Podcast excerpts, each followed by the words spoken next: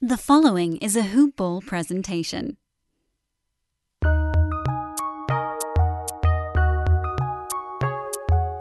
Welcome to the Fantasy NBA Today podcast.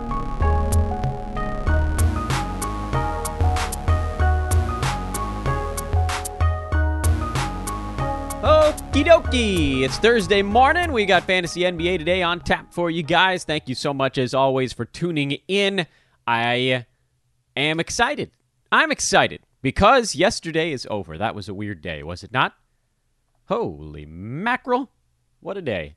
I'm Dan Besbris. Um, this will be a fairly standard show. It's Thursday. We've got a big Wednesday to recap. We've got a couple of interesting names on that board to talk about. Shorter Thursday cards. That should speed up the second chunk of our show today. And then, of course, tomorrow we will have our second real end of the week Friday show. It seemed like you guys really enjoyed the format we did last time around with ads, holds, drops, watch list guys, potential buy lows, sell highs that run the gamut from basically everything that happened Monday through tonight. That's what we'll cover on tomorrow's show and then get you ready with a plan for the weekend.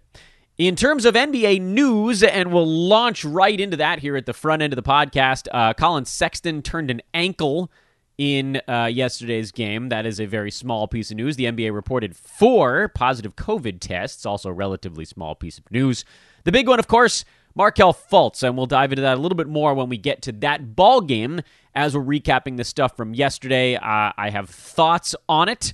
And uh, don't worry, those are uh, right around the corner as well. So, other stuff yesterday, I think we can also kind of peel out. I try to. I try to eliminate the what happened last night in the news part of the show. That's really for stuff that is independent of things that we'll cover in the individual games.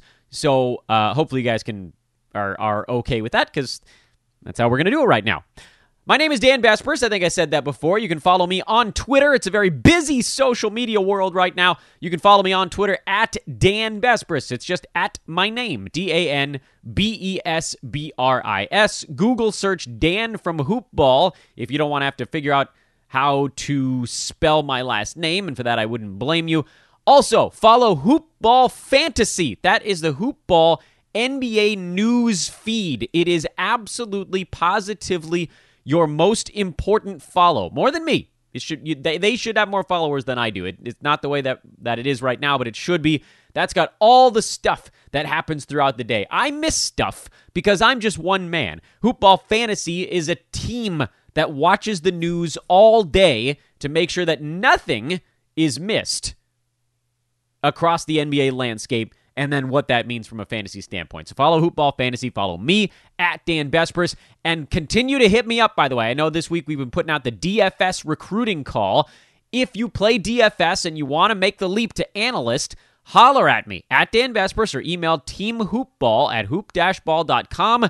We are filling a spot looking to expand that DFS division. Contributor gig open. That's what that's about right now. Contributor level spot, but it's a great way to break in. And if you think you can make the leap, send word my way. Let's talk about what happened yesterday. It was a big one. 11 game Wednesday started off with Houston at Indiana. Won a bet on that ball game, so I feel pretty good about talking about it. Uh, Houston was better than expected. Honestly, they shot 48%. They had 16 turnovers, which really was the ball game. Christian Wood was a late scratch. Uh, don't care about that. Probably would have gotten a better line on the game if I had been able to wait until that news broke. But how could you? How could you know? Because that kind of came out of nowhere. From a fantasy standpoint, Indiana is very easy to handicap. Justin Holiday is your long stream while TJ Warren and or Jeremy Lamb are out. He had 20 points on 9 shots. Brilliant efficiency yesterday from Justin Holiday. Three threes, five boards, a steal, six out of nine shooting, five for five at the free throw line. One of the best lines of the night in a 32 minute performance. I do love me some Justin Holiday. I got asked. Uh, this has been okay. So I know uh, I've had a couple of negative podcast reviews over the years that are like Dan never talks about his misses. I do talk about my misses. Um, here's the thing though, and and I, this is going to come out very dickish, but we hit more than we miss. We have to, or this podcast wouldn't get listened to. right? Nobody wants to listen to a fantasy analyst who gets it wrong all the time. Justin Holiday was a was a got right because everybody was asking if it was going to be Aaron Holiday, and I said no, go Justin. Aaron Holiday, by the way, could not throw a stone in the ocean right now, so maybe he does get a little bit better. He's playing some minutes, and uh, Doug McDermott, McDermott, excuse me, hurt his ankle in this ball game, so that actually means even more opportunity for the holidays. But Justin's the safe one. You know, he hits the threes, he gets the steals, he's super efficient. There's just nothing there's nothing to worry about there. But regardless, that's not even the story. Indiana is pretty easy to handicap. Houston is the interesting side of this game because Christian Wood, being a late scratch, opened up starting center minutes for Boogie Cousins. Boogie played 23 and a half minutes, had nine points, not great, 14 rebounds, quite great, two steals, and four blocks, very great. Four for six at the free throw line after missing two of his first three, so he got uh, a little bit better from that point. It, uh, two of his next three. No, that's not right. Three of his next three. Did I get that? No. Whatever. Doesn't matter. Uh, yeah, went one for three and then three for three. Uh, good, good math, Dan. Just two for nine shooting though, because the dude hasn't really played meaningful NBA minutes in almost two years. And you know, we talked about this yesterday, even going into the game. I wanted to know what was the plan, what was the trend line for Boogie, and this gave us a lot of information because yes, with Wood out, that really opened things up, but this is how far they're willing to push him right now. So, what that tells us is that from a conditioning standpoint, Boogie isn't close. Because if he was fully conditioned and got this spot start, they probably, he wasn't in foul trouble. They probably would have run him out there for 27, 28, 29, 30 minutes potentially. The other starters in this game, John Wall played 37, Harden 39, David Nwaba 37. By the way, David Nwaba playing a lot of minutes, even with James Harden and Eric Gordon both there, and PJ Tucker, but no Danuel House, by the way. So there's your explanation on that one. David Nwaba, much as we want him to be a thing, he's probably never going to be a thing. PJ Tucker fouled out. I'm not super worried about him. Eric Gordon had 20 points and somehow two blocks in this game, but we know what ends up happening to Eric Gordon, and the, the story there has been written and sealed in the tomes. This is a Boogie Cousins analysis. I am actually excited by the fact that he only played 23 and a half minutes because it means that they're still slowly revving him into NBA game shape. This is a guy that they signed with the intention of playing him a bit. I think I don't know this for sure, but I think that as the season goes on, you'll see some Boogie and Wood side by side lineups because they can both space the floor. They're big, but they they can play away from the bucket on the offensive side. And Wood is quick enough laterally to stick with a lot of power forwards in the NBA. Boogie's not, not even close. But put that big dude down by the rim, he's a monster. He's an absolute monster. But he, I mean, he's not finishing right now, and that'll that'll come as he gets his timing back. So if you have Boogie, you got to squat on him. His minutes will go back down, I would assume, in the next ball game as they again slowly bring him along. But I thought this was a pretty good sign. Nice line, and then more than anything, we saw that he's slowly increasing minutes, even with a larger opportunity like he had in this ball game. Cleveland can't score right now. They need they need someone else besides Collin Sexton. Andre Drummond was a little bit better in this ball game, but still struggled with five turnovers and missed some free throws. He's just I don't know, man. Collin Sexton's been very good this year. That's been nice. And then otherwise, this game was pretty ugly for him. Larry Nance didn't get his all around stuff. He went one for six at the free throw line. Hell, if he makes his free throws, they cover. They lost by 11. If he makes five more free throws, they cover this ball game. Ugh. Ugh. Shot 69% of the foul line in the ball game and shot uh, 42% from the field. But who cares? I mean, you're still you're sitting on Larry Nance. He's been good to this point, and uh, Drummond. Obviously, you're not he's not droppable. But that's not really the story. On the other side, Terrence Ross had foul issues, but still put up 20 points on nine shots. He's been a revelation this year. And Markelle Fultz is the big story. Markelle Fultz tore his ACL. Uh, and he's out for the season, which leaves us uh, a, a platter here to try to sift through. Now, the the first crack at the minutes is almost definitely going to go to Cole Anthony. Cole Anthony played 32 minutes last night because Fultz got hurt in the first four minutes of the game. So we got a pretty good look at what the Magic are going to be running with no Markelle for the year. By the way, I think the Cavs win this game if Fultz doesn't get hurt. It became an emotional game for Orlando, and then they played better from about three or four minutes after the injury. They were down, I think, 27 to 17, and then ended up going up by like 17 or 18 points at some point in the game. It massive turnaround when they got the juices going. Cole Anthony had eight points, four boards, three assists, and a block in his 32 minutes. Yes, he only shot four for 12, which could get better in a future ball game. He, sh- he could shoot, you know, he could go five for 12 or six for 12 from time to time. But I'm just not super excited about it.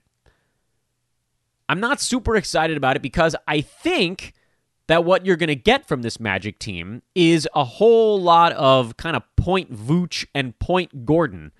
Not in the fact that they'll bring the ball into the front court. That'll probably still be a lot of Cole Anthony doing that job. But the offense will likely run through the bigger men. We saw Aaron Gordon. Remember late last year, he's posting five, six, seven assists a ball game, and Vooch had six in this ball game. That I think will become the norm.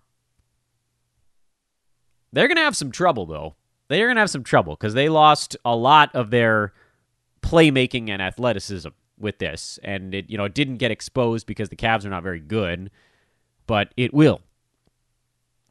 Do we pick up Cole Anthony? The answer is probably yes. Probably yes, because you got to see how it goes. Starting point guards in the NBA don't grow on trees.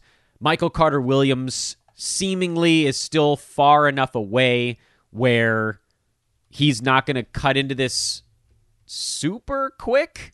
What's the latest? He has a bone bruise and a sprained ligament, so that's probably at least a few weeks, I would assume.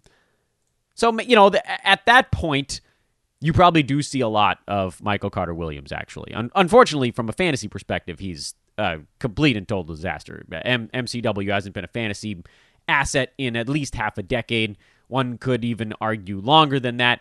Uh, He's a point guard who can't shoot the three, can't really shoot the two, can't shoot free throws, can rebound and assist and steal and block, but also turns it over and doesn't score very much. That's a that's a tough sell. You know, to be bad in like four out of the nine categories and serviceable in a couple. So no, I'm not really all that excited about squatting on him. As a point of reference, by the way, uh, Michael Carter Williams played 31 minutes in their uh, their win over the or their loss, I guess we should say. was that two games back? Two games back on January 2nd, five days ago. He played 31 minutes, had nine rebounds, four points, and one assist. He went 0 for 4 from three, so at least he took them, but it's it's a big uphill climb. So I don't know that either of the point guards that will eventually see minutes this year for the Magic are all that good fantasy wise. Anthony has a better fantasy game. So you pick him up if you've got a spot. I don't think this is one of those pickups where you're going to be like, this won me my year. I doubt that. Washington and Philadelphia combined for 277 points. Bradley Beal had 60 of them by himself. Wow, in a losing effort. Russell Westbrook dislocated a finger in this ball game. He thinks he's going to try to play through it. We'll see how that goes. He actually, uh, aside from the free throws situation and the turnovers, was not horrible. What, but who, what did they really need out of him in this ball game? Davis Bertans had 33 minutes under his belt, so he's all revved up now. Conditioning is there. He had 17 points, four threes, and a couple of steals, so he's rumbling. But this was the Beal story on the Washington side. Uh, you know, outside of those main four, Beal, Westbrook, Bertans, Bryant, no one else is going to get over the hump. For the Sixers, Seth Curry, we just got word, is questionable for their next ball game, which is a shame because he has been white hot 28 points on 14 shots in this ball game. Danny Green has actually clawed his way back to uh, near 12 category stuff. He's number 110. Can you believe that? On eight points a game, two threes, one and a half steals, half a block. That'll get you near there. He's been pretty good actually over the last week. Uh, I think he's at three threes in three consecutive ball games, which puts him just inside the top 100 over that stretch. Are we buying?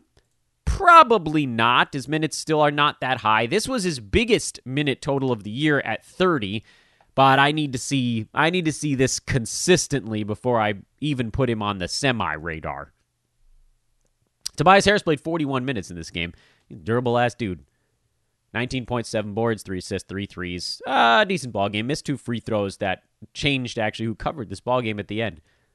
Betters were livid with old man Tobias, but nothing there fantasy wise. Charlotte beat Atlanta. What the hell's going on with the Hawks right now? Trae Young, seven points, three assists. This is one of his worst games of his career.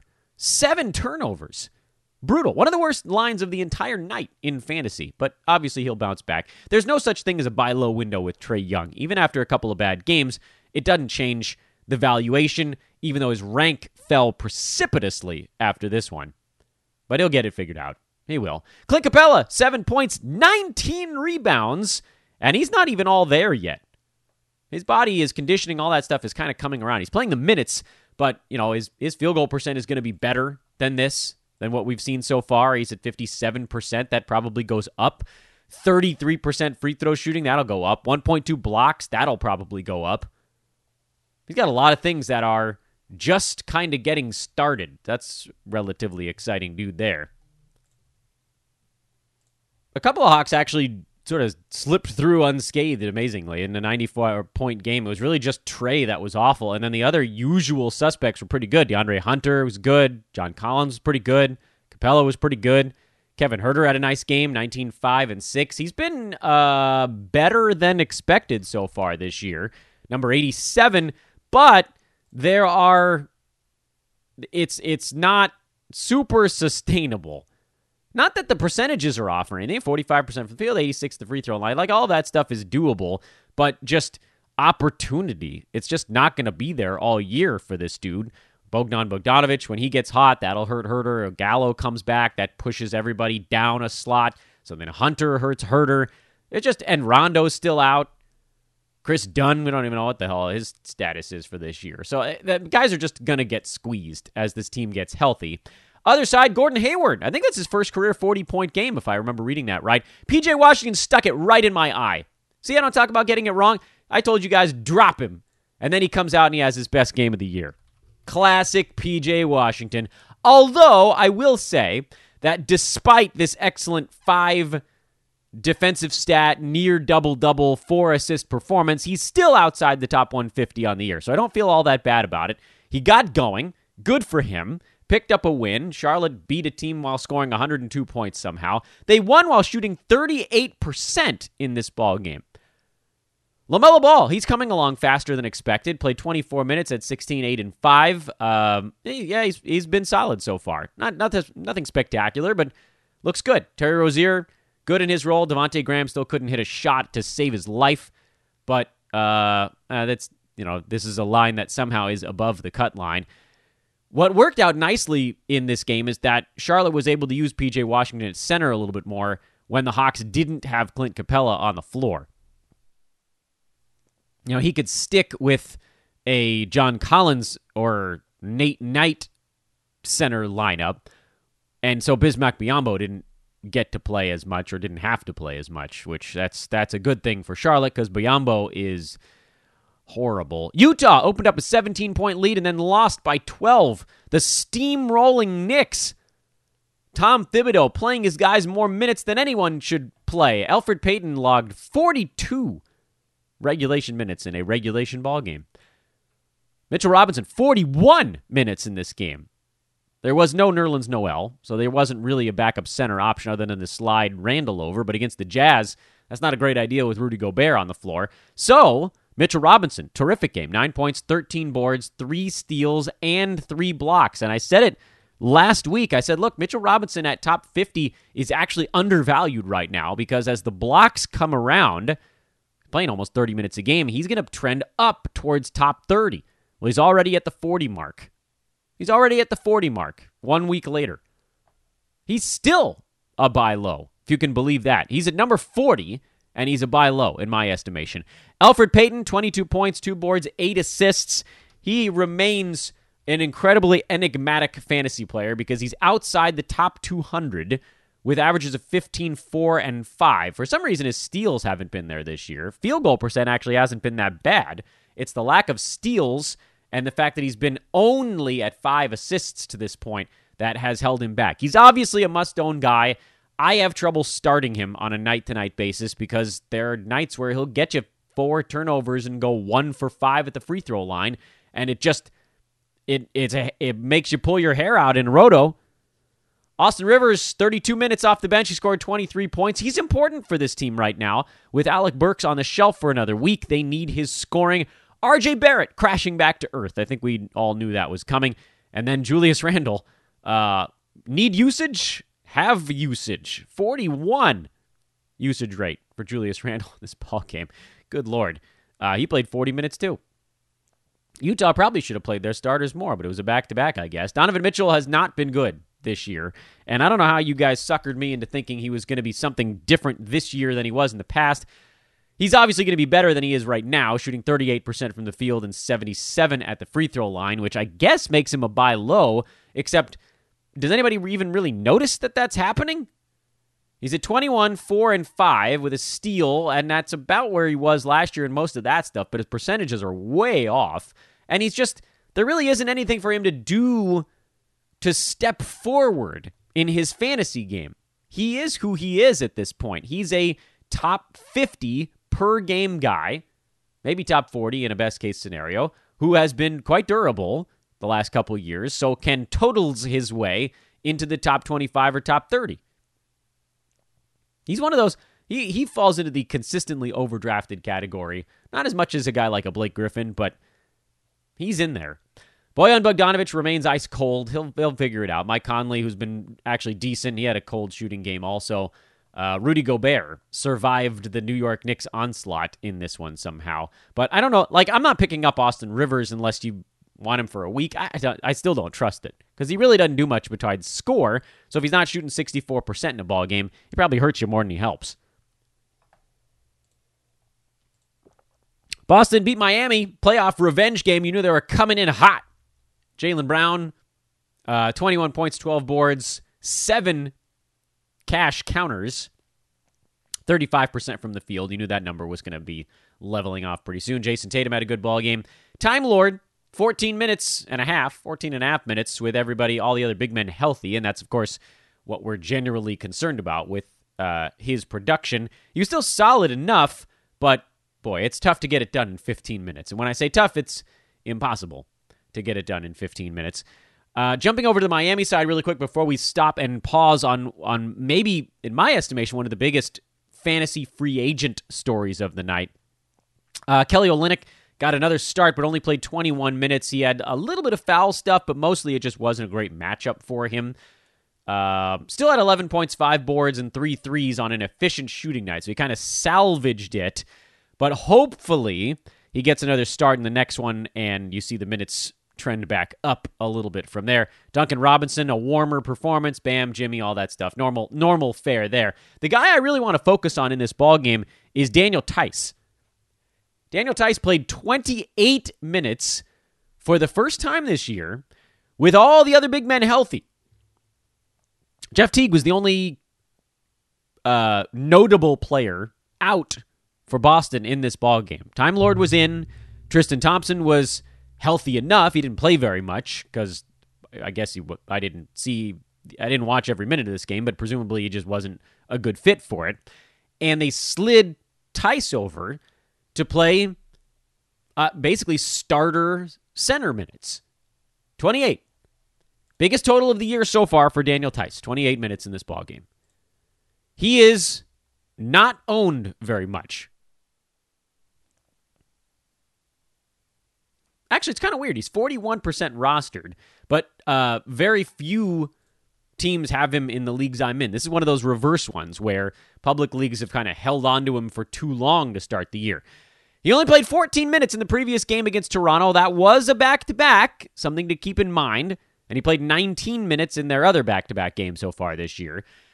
And the 28 minutes yesterday make me wonder if more of this was conditioning than we previously thought. I admit, I thought, listen, you remember last year, I was one of the biggest Daniel Theis proponents in fantasy sports. I, I, had him set up on one of my teams as a possible keeper, and then when they when the Celtics signed Tristan Thompson, I I dumped him back into the free agent pool. But in it last year, towards the end of the season when he was playing about 27 28 minutes a game, he was hovering around the top 75. He was right there with You know, that's like a late mid round center. He was number 80 last year on the season in 24 minutes, averaging nine, six and a, uh, six and a half rebounds, about two defensive stats, and good percentages.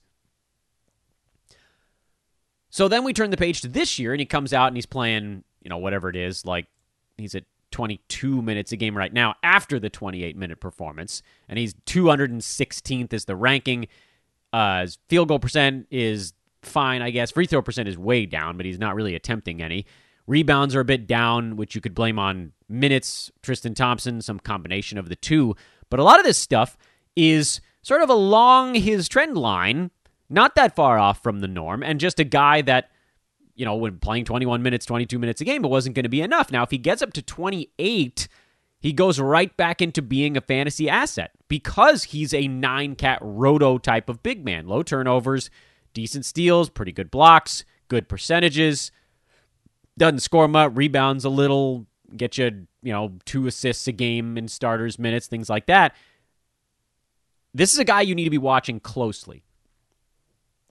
I don't know that you need to pick him up immediately. I don't know that other people in your league are going to be grabbing him lightning fast after a 13.5 rebound, one block game, which is probably fortunate. He plays again tomorrow against Washington.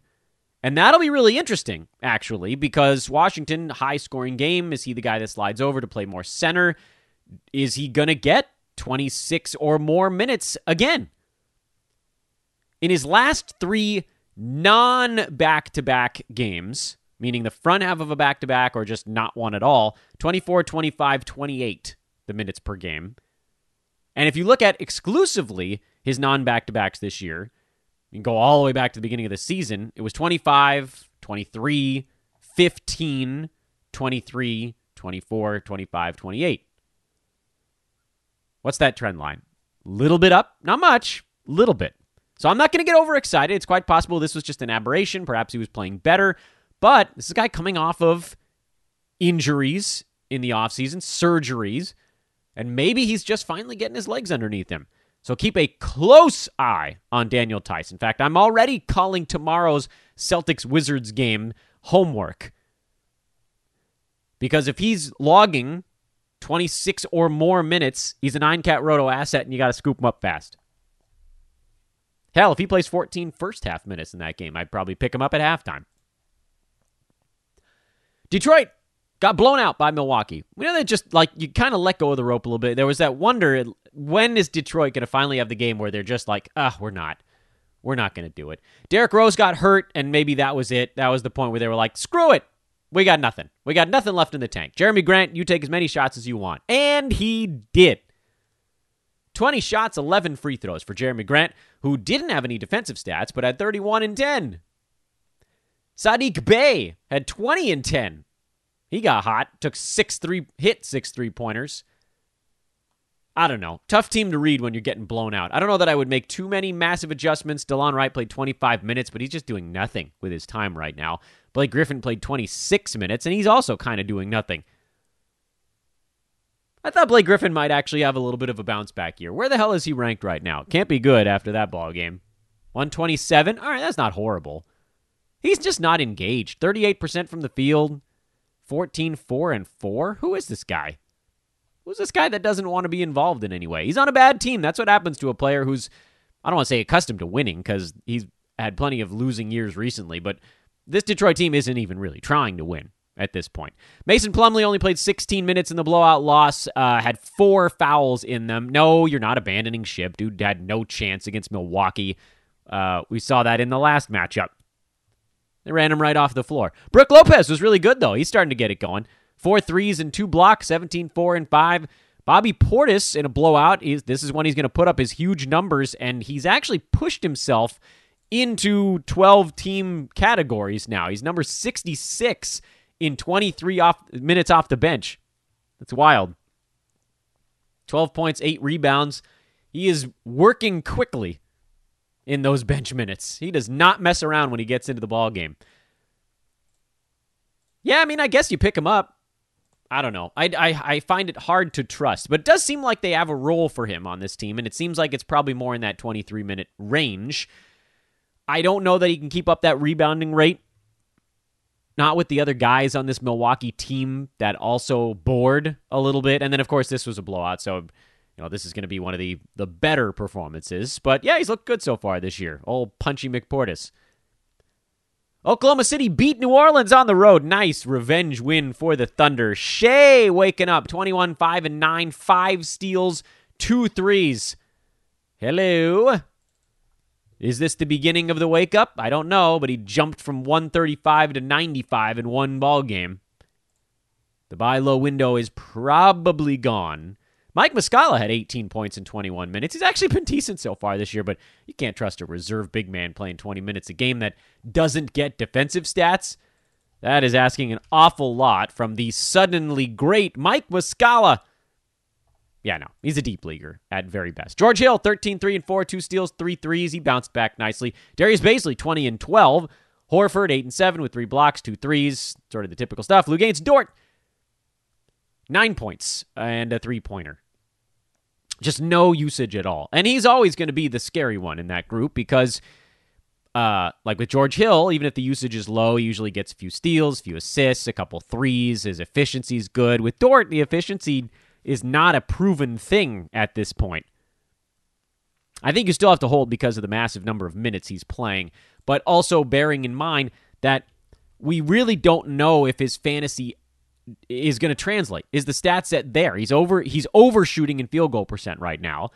Steals and blocks are not that high, and I don't know that they're coming up. He's such a great on the ball defender, but a lot of those guys are not the ones that put up big steals and blocks because they're not gambling. They're too good to gamble. The guys that gamble are the ones that are getting beat.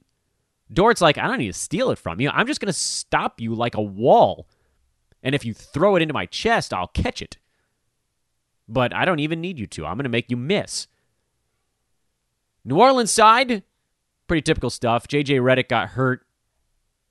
Just meant a few extra minutes for Josh Hart, who once again went scoreless with 10 rebounds. That's the darndest thing.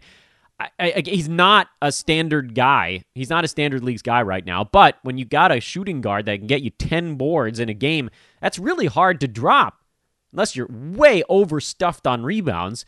What a cool asset. What a what a neat little Swiss Army knife to be able to plug into your lineup when you're like, oh, look, I'm trailing in rebounds in my Roto League. Uh, I'm going to play my big man, and I'm going to play Josh Hart as my guard today. So I can get a guard with 8 to 10 rebounds. Steven Adams triple doubled in this game. Can you believe that? 10, 11, and 10. Clunky triple double, but it counts, I guess. No fantasy news from this ballgame. I don't always spend so much time on it because nothing really changed. Toronto Phoenix, uh, kind of a similar story also. Nothing really changing here. Norman Powell is right on the edge. He is trying our patience, but he did play 26 minutes. That's trending in the right direction. So if the shots start falling, he did get some free throws in this game. He looked a little bit better. Chris Boucher, you're sticking with it, even though he only had nine points and played 15 minutes. You got to stick with it. They went small. Toronto ran Siakam at center. Pascal enjoyed it while missing a ton of free throws in the process. Phoenix side, Jae Crowder had his one hot one a week. Devin Booker, little by little, coming around. Chris Paul, same story. They're sort of just figuring each other out and winning along the way, which is kind of a nice uh, bonus for him. DeAndre Ayton needed a defensive stat in this game. That would have really brought it around, but good percentages, 16 rebounds. He's also kind of coming around. Phoenix is figuring it out. Chicago, Sacramento, De'Aaron Fox left with a uh, with a tight hamstring in this ball game, and that forced Tyrese Halliburton into huge minutes, and he is now a brilliant fantasy asset if Fox has to miss any time. He was already uh, belonged on teams. Looked like, frankly, looks like the best rookie in the class so far. Halliburton does, and you know me and rookies, but he looks great. He just looks poised. He's not making rookie mistakes. He plays like old man style. Threes and steals and blocks and efficiency. Who the hell is this kid? Marvin Bagley had his revenge against the universe game, so uh, he he managed to stay on rosters a little bit longer. Richaun Holmes tweaked an ankle late, stayed in the ball game at 24 and eight. Boy, how that, that kid is so good. Richaun Holmes, so good. Buddy Hield is a bit of a buy low right now. We haven't talked about him very much. Maybe I'll put him on the list of guys to talk about. Uh, he is shooting very poorly Is that the friendliest way we could have put it? He's number 152 while shooting 34% from the field. It cannot get worse for Buddy Hield. This is your moment. In fact, I need to write this down because after the podcast, I want to put out I got to do some stuff on Twitter related to buys and buys and sells and Buddy Hield is someone we've almost completely ignored, but he is a prime buy low. Chicago got 36 out of Coby White, who's enjoying their road trip so far, but it wasn't enough. Otto Porter was not there on the back-to-back set. He looked tired, which, you know, you figure he's playing his way into shape and he's he's getting there. Wendell Carter Jr. 11 and 17 managed to stay on rosters. He's he's not a drop. He never was a drop. He's just a late round center. Just that's it. Just accept that that's what's happening and and be okay with it. Garrett Temple played 33 minutes. Uh, I I really do firmly believe that he and Thad Young are going to be the guys that really get hurt when Lauri Markkanen comes back. But the Bulls look pretty good. They covered again. They're covering machines right now, and they will head to Los Angeles for a couple of tough ones coming up. Clippers. Uh, by the way, no ads or drops on the uh, on the Bulls side. Clippers got a back-to-back game out of Kawhi Leonard, first in four years. That is crazy. Three years, whatever, doesn't matter. And he was fine. He looked pretty good. He had seven turnovers, but otherwise things were good. 21, 4, and 4, stealing a block. Good shooting. Clippers went 25 for 25 at the free throw line, or they might have lost this game. Paul George came back from his ankle thing, played 38 minutes, so I guess he's all right. Serge Ibaka has won the center battle, so you can go ahead and punt on Ivica Zubac. That one is done. Lou Williams is useless. I wonder if they try to move him, because he has no role on this team right now. He's getting outplayed by Pat Beverley and Luke Kennard on a nightly basis. And Lou Williams, who shouldn't have been drafted anyway, but if you did and you've been hanging on him for whatever cockamamie reason, you can you can punt him to the curb. He's useless this year. Um, I believe is he outside the top 200 still? I think he is. Where are you at, Lou? Yeah, 237. He's been awful. He's been awful, and it's just it's usage. He's not getting to do anything. He's playing 20 minutes. The minutes are not high enough, and he's not doing anything with them. He doesn't have his pick and roll running mate anymore. Didn't think it was going to be that extreme, but here we are. Warriors side, Steph Curry got hurt. Uh, turned an ankle late. I'm betting he'll try to play through it. Kelly Oubre went back to being cold after a brief stretch of warmth. And the Warriors just offensively, this was a, a hideous game. Andrew Wiggins kind of survived in a game like this. That's what you're looking for out of your guys. So, uh, big big stories from yesterday. Daniel Theis, 28 minutes. Markelle Fultz, uh, torn ACL. Buddy Hield, massive buy low opportunity. Mitchell Robinson still trending up. And that's probably your highlights of it. Folks, if you're enjoying all the stuff that we do at Hoopball and you want to get involved in the Discord chat, please do check out any of our premium subscriptions over at hoop-ball.com. The Fantasy Pass, just $4.99 a month. $4.99 a month. The DFS Pass, just $1.99 a month. The Wager Pass, $9.99 a month. Or Hoopball 360, it's got them all rolled into one. That's $12.99 a month. All of them include Discord access to part of or all of the channels available. You can get access to the experts, the wagering experts. Dude, Devin went 5 and 0 for 10 units yesterday. Clean sweep.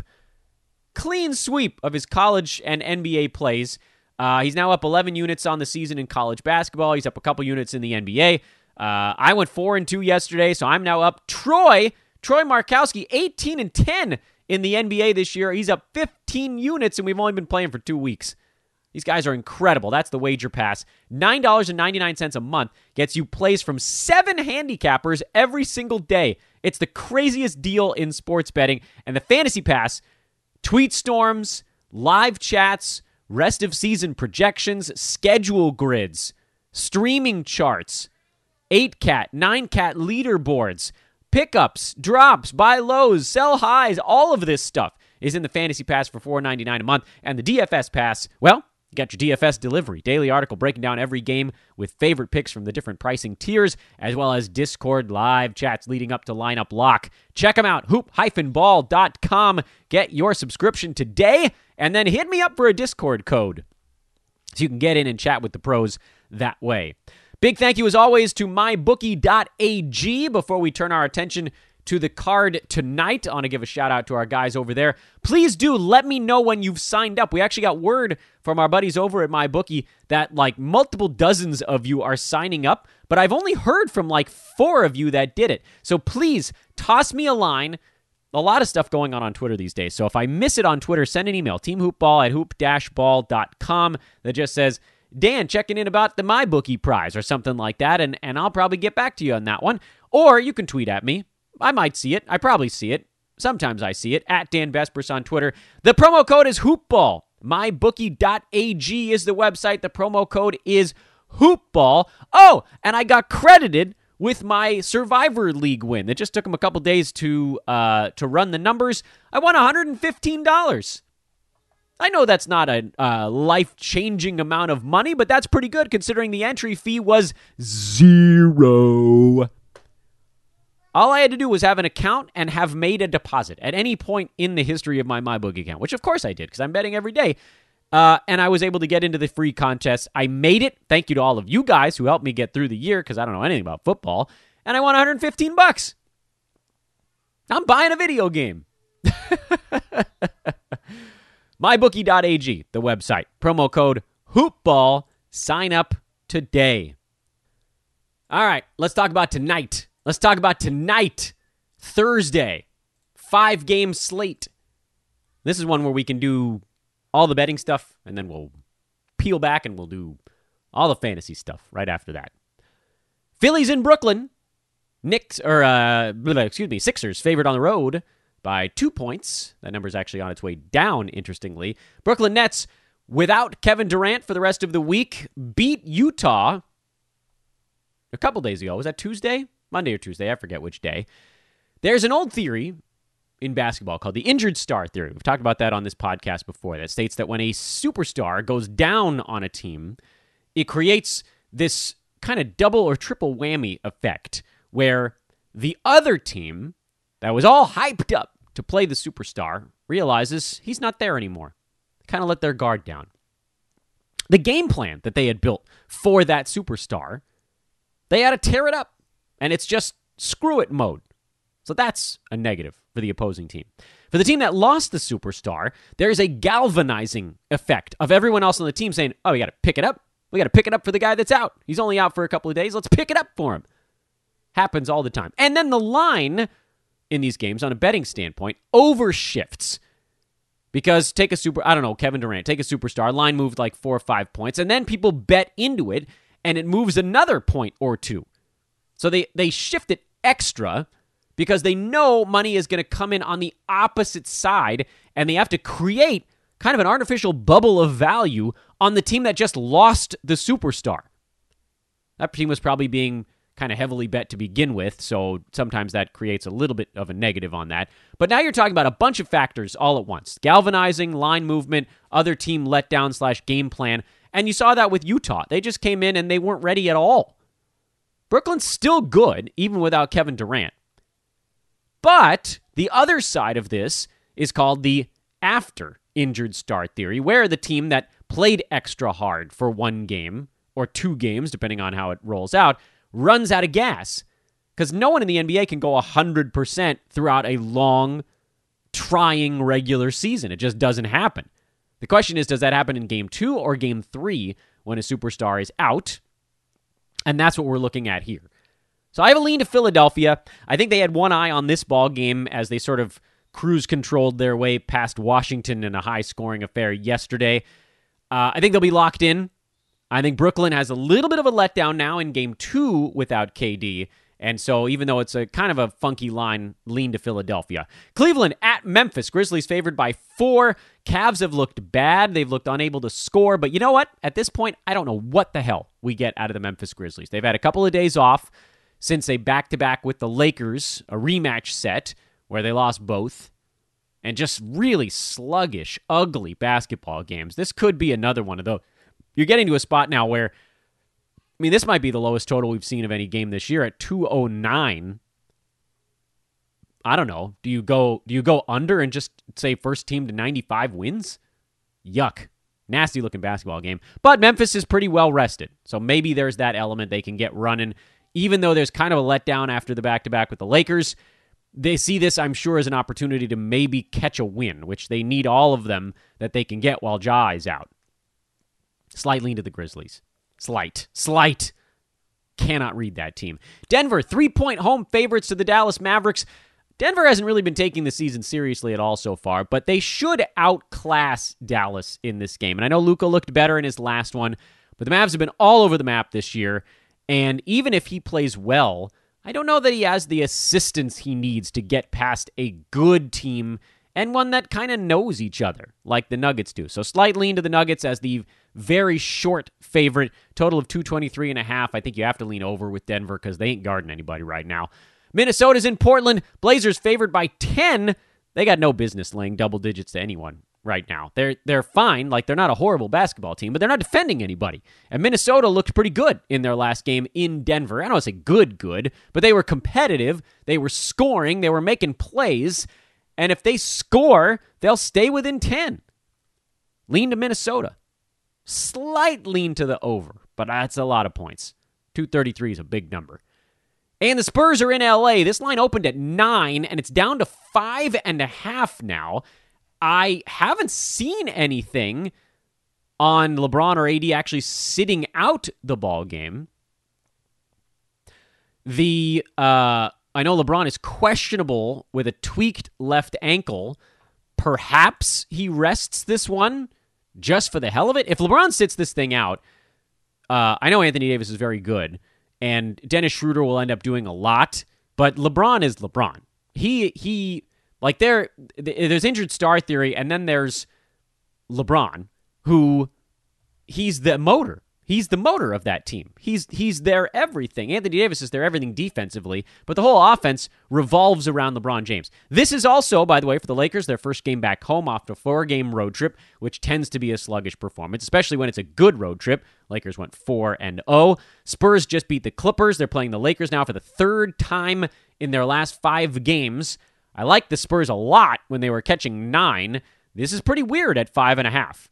Probably go small on the Spurs with a very short number, or even middle it. I mean, that's a pretty rare to get a three and a half point middle without any breaking news. Or wait, if LeBron gets scratched, that line probably drops further, and then you kind of have to middle it at that point, don't you? How could you not? How could you not? From a fantasy standpoint, coming up tonight, nothing really on the Phillies side. Not a whole lot with Brooklyn. They moved some bodies around. Jarrett Allen was already the, the center to own, but if he's starting, he becomes a, a juggernaut. They moved Joe Harris to the bench. Does that break him? I guess that's something to watch for in Brooklyn. Cleveland at Memphis. Brandon Clarke, you know, this is a frustrating game to break down from a fantasy standpoint. We're watching to see what Brandon Clarke's doing. He's been trending up, which is good, and I think that's all you really can ask for. De'Anthony Melton, that's kind of exciting. Interested to see what he does in his second game back off the COVID list. For Cleveland, you know, they they just need someone back that can score a little bit.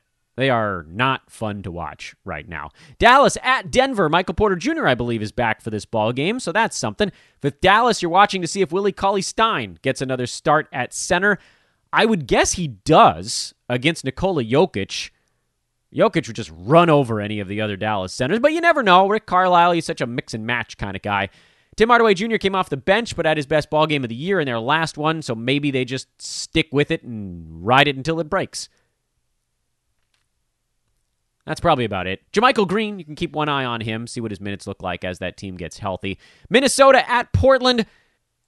The Jusuf Nurkic situation is obviously the big thing everyone's watching here. His minutes starting to trend up in that last ball game. We'll see if that continues today, and if it does, the buy low window is probably then slamming shut. On the Minnesota side, D'Angelo Russell finally had a good ball game. Malik Beasley's been uh, pretty reliable so far this year for the Timberwolves. Ricky Rubio has been awful. I think he's droppable. I really do. Maybe he wakes up in one of these games, and if he does, great. But he has not, certainly not been startable to this point. And uh, more than anything, he's been just pretty useless. He's not even seeing the right. He's not even seeing minutes at the moment. They had a good game out of Juancho Hernangomez, but we know his limitations. And they got a good game out of Jarred Vanderbilt, who uh, looked really interesting on the defensive side of the ball. But my hope is that we just hear something about KAT soon. Spurs and Lakers. Yeah, not much there unless LeBron sits, in which case you probably just put every dime you have on Dennis Schroeder to go nuts. In fact, maybe you just do it right now and hope that LeBron gets scratched. That's a saucy play. Don't actually do that. Spurs, relatively predictable right now. And somehow Rudy Gay continues to be a useful fantasy player this year. Love me those old dudes. Rudy Gay just outside the top 120, but you put his percentages back where they belong, and he's a startable nine cat guy. Holy hell, yeah. That's happened this year. By the way, before we let you go, reminder to hit me up if you want to be a part of our DFS team. I know that was something we talked about earlier in the show. Uh, hit me up if you are signed up for my bookie with a new account.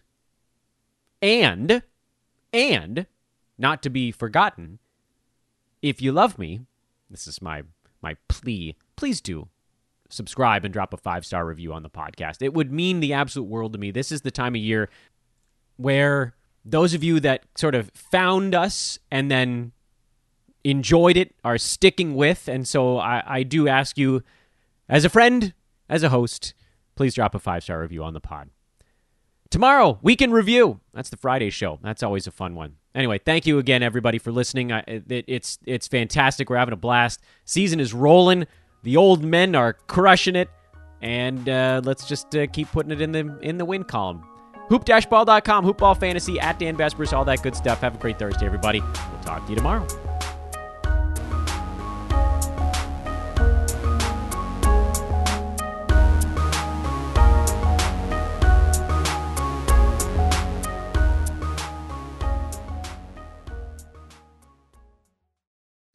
This has been a Hoop Ball presentation.